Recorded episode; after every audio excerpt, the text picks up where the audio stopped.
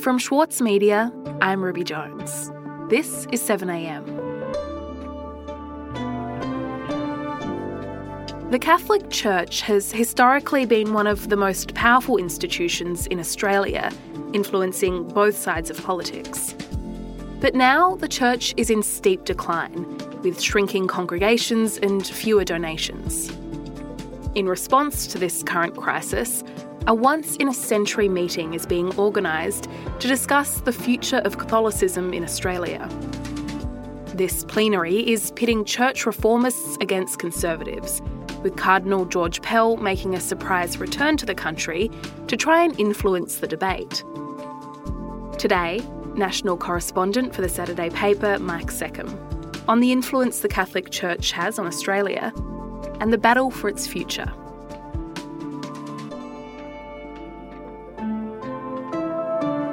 It's Thursday, September 30.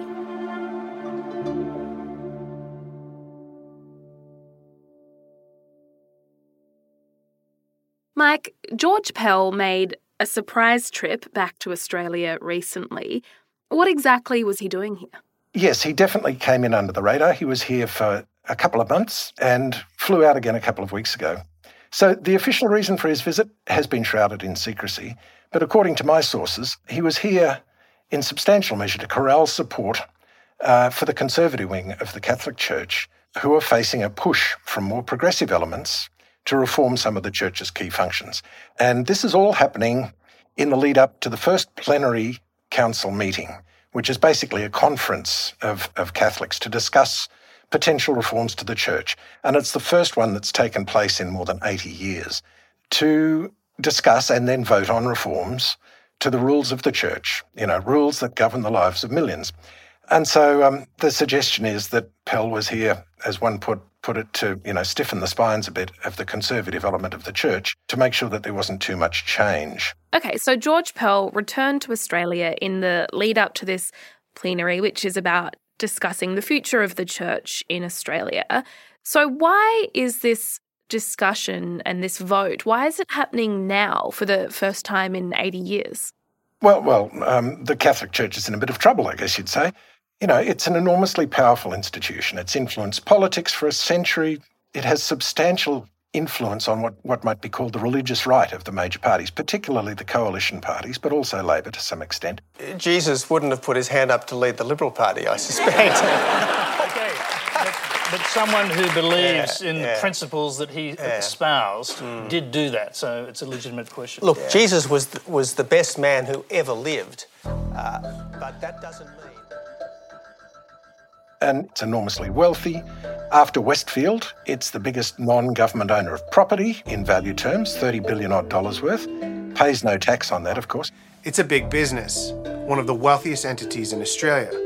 The church runs schools. It's also Australia's largest non government employer, you know, through its schools and its hospitals and its aged care and its other uh, social works. So it's rich and it's influential, but as everyone in the country would now know, it's undergoing a crisis in large measure because of the findings of the Royal Commission into Child Sexual Abuse. More than 600 children have been abused by priests since the 1930s.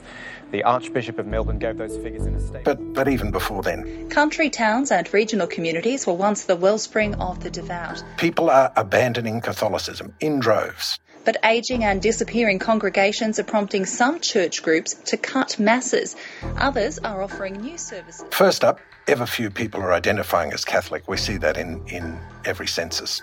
The Church says the number of practicing Catholics has fallen by a third in the last two decades. And that decline is particularly steep among young people. Secondly, and perhaps even more significant, even those people who still identify with the faith, you know, still say they're Catholic when they tick the form, no longer actually have much engagement with the institution. Um, mass attendance, according to the church's own survey, was around 75% in the 1950s, and now it's just a little over 10%. Congregations have been declining probably in line with community. Masses have been cut and more are expected. Third one is that the church is running out of priests. The, the numbers have dried up. And then, of course, the final aspect, which I guess flows from the other three, is financial. As a result of the lack of trust in the bishops that's stemming from the sex abuse scandal and the cover up, and the broader failure to engage with the faithful, you know, fewer bums on seats in the church, the money tap's been turned off. The Catholic Church is literally slowly dying.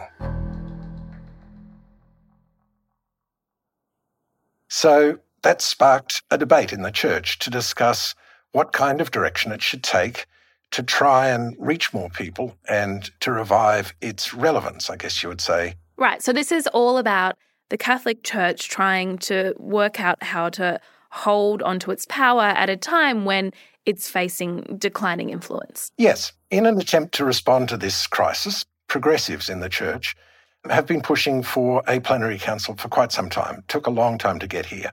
Until recently, the, the leadership of the church was unwilling to confront the issues. They, they resisted for more than a decade.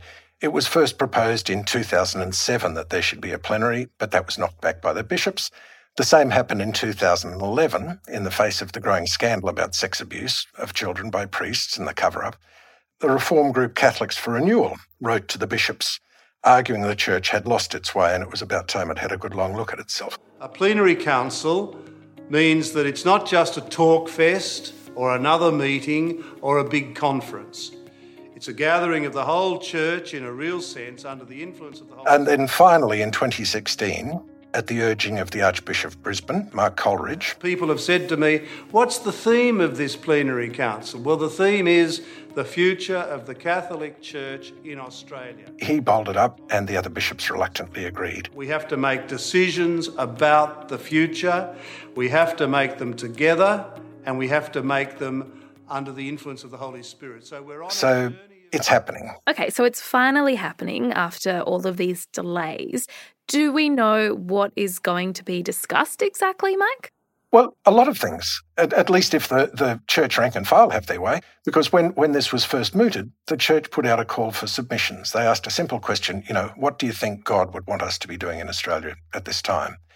And they got 17,500 submissions representing the views of, of 220,000 odd people. So it was a big, big response.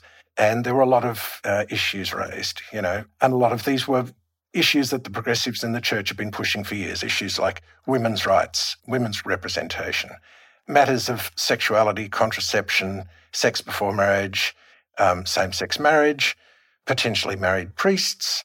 So there's a lot of things that were put on the agenda by all those, all those submissions. So the, the plenary council could be a once in a century opportunity to change some of the medieval, you know, doctrines and teachings of the church. But when the agenda for the plenary was published, those issues weren't really there in any meaningful sense. The, the whole thing had been boiled down to a series of dot points, you know, essentially a one page document in very anodyne, non specific terms. And the worry is that the plenary process has been set up in a way that will yield no change. We'll be back after this.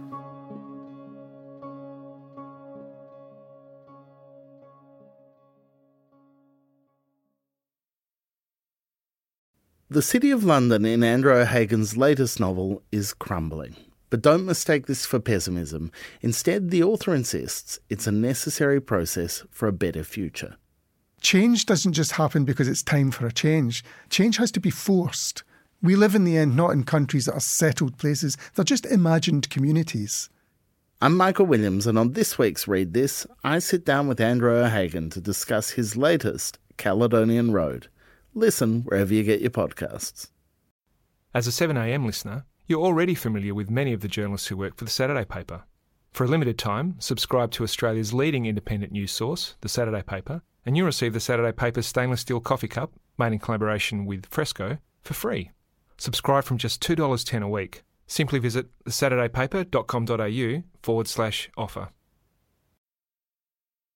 Mike, we're talking about the Catholic Church and this historic meeting that's about to take place, which could set the path for the church's future in Australia, it sounds like the things that progressives in the church have been pushing for are not being recognised. So, can you tell me a bit about that? How is the church leadership approaching this? Well, you can get a good sense of that by the way the Archbishop of Sydney Anthony Fisher, who um, I think you would say has replaced George Pell as the leader of the conservative uh, wing of the Catholic Church in Australia, how he began his homily during a Sunday Mass at St Mary's Cathedral a couple of weeks ago. What were you arguing about together on the road? The Lord asks. And in his homily, Bishop quoted Mark's Gospel about how Jesus taught his disciples the error of their ways. And Jesus said, you really If you really want to be first, first, put yourself last. Among the Gentiles, the rulers lord it over them but it must not be so among you. Whoever wishes to be great among you must be the servant. And the lesson of this, Fisher said, was that there should be no more squabbling over power, and that for Christians, authority was about service, not control. And that the hierarchical structure that serves them is divinely instituted. Assuming secular accounts of power, and aping secular models of government. But then he went on to say, talking about control, that the current hierarchical structure of the church was divinely ordained. And then he accused those who wanted reform that may give lay Catholics a greater say in the way the church runs of, quote, aping secular modes of governance. So there was no mistaking the point of the parable. It was a, it was a warning shot directed towards those who, who had a mind to reform the church that any change that diminished the power of the clerical elite would be fiercely resisted. Okay, so it sounds like there is a, lot of resistance then to any change within the church and that the current leadership is going to to great lengths to preserve the status quo. So therefore it's likely that things will remain the same? I mean, I, I don't want to make predictions here. I mean, this hasn't, this hasn't happened in 80 years.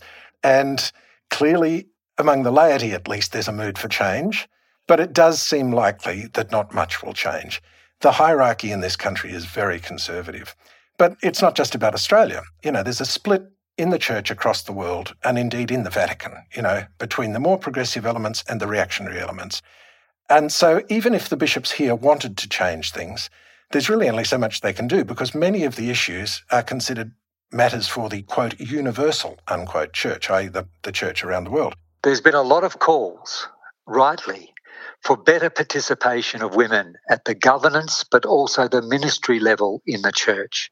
Francis Sullivan, who's the man who was responsible for coordinating the church's response to the Royal Commission into institutional responses to child sexual abuse, he said this to me, you know, they can't change the law that says women can't be priests, for example. You know, that's a universal thing, doesn't pertain just to Australia. Bishops will just shake their heads and say, well, we can't do anything about that. Well, that's rubbish. They can let the plenary council vote on it, and then they can take that vote to Rome on behalf of the Australian Catholic Church and not be coward simply because it sounds too hard. But if the bishops here had a mind, they could petition for that sort of thing in Rome. You know, it, it, as he put it, it comes down to how much spine the bishops have. Is for the bishops to step up, to listen to what the people are saying, and then to take forward and show a bit of spine, even if it means going to Rome and asking for some changes to the universal law. You know, people's views have changed, and the church is under pressure to change as well. Mm. And Mike, despite the declining numbers that you mentioned before and this fear that obviously exists within the Catholic Church that they might be losing some of their power, they are still very influential in Australian society. So, what does it mean if the church does ignore this more grassroots push for reform in favour of its conservative elements? Will we see flow on effects in the political and, and cultural decisions that are made in this country? Well, the interesting thing here is that when you look at how the, the factions break down, the reform minded Catholics tend to be concentrated in the service provision part of the church, you know, working in the schools, the hospitals, the charities, the welfare agencies. The conservative wing, you know, the, the clerical hierarchy, holds great sway in politics. And it also has a powerful voice in the media, particularly the, the Murdoch media. I mean, our former colleague, Richard Ackland, used to call the Australian the Catholic Boys Daily, and, and it was a pretty apt descriptor. So there's this schism where we have the, the bulk of the laity, I think you might say, on one side, and then we have the elite with a lot of institutional power. But institutional power is always based on the consent of the governed.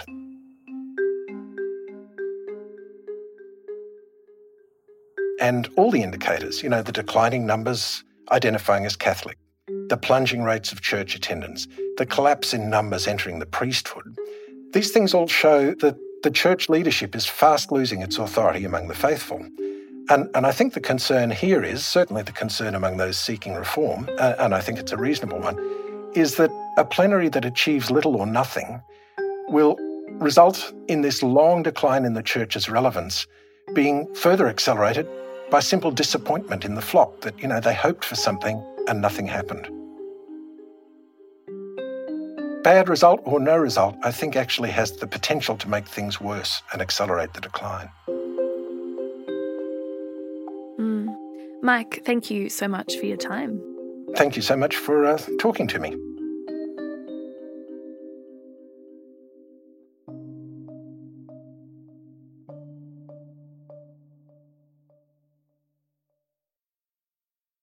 From the Saturday paper comes The Food, a free weekly newsletter featuring curated recipes from some of the country's leading chefs, including Andrew McConnell, Otama Makeri, David Moyle, and Karen Martini. Cook what they cook by subscribing today at thesaturdaypaper.com.au slash newsletters. Also in the news today, the United Kingdom's High Commissioner to Australia has warned it will be very disappointing if Scott Morrison doesn't attend the upcoming climate talks in Glasgow. The UN Climate Conference is scheduled to take place in November, but the Prime Minister's office has confirmed that a decision has not yet been made on whether he'll attend the talks. And a COVID 19 outbreak has hit the Melbourne office of the CFMEU a week after violent protests were held there. Several staff have tested positive to the virus, and the union headquarters have been listed as a Tier 1 exposure site. Union officials fear the outbreak could grow as hundreds of construction union members self isolate for 14 days, including Secretary John Setka. I'm Ruby Jones. This is 7am. See you tomorrow.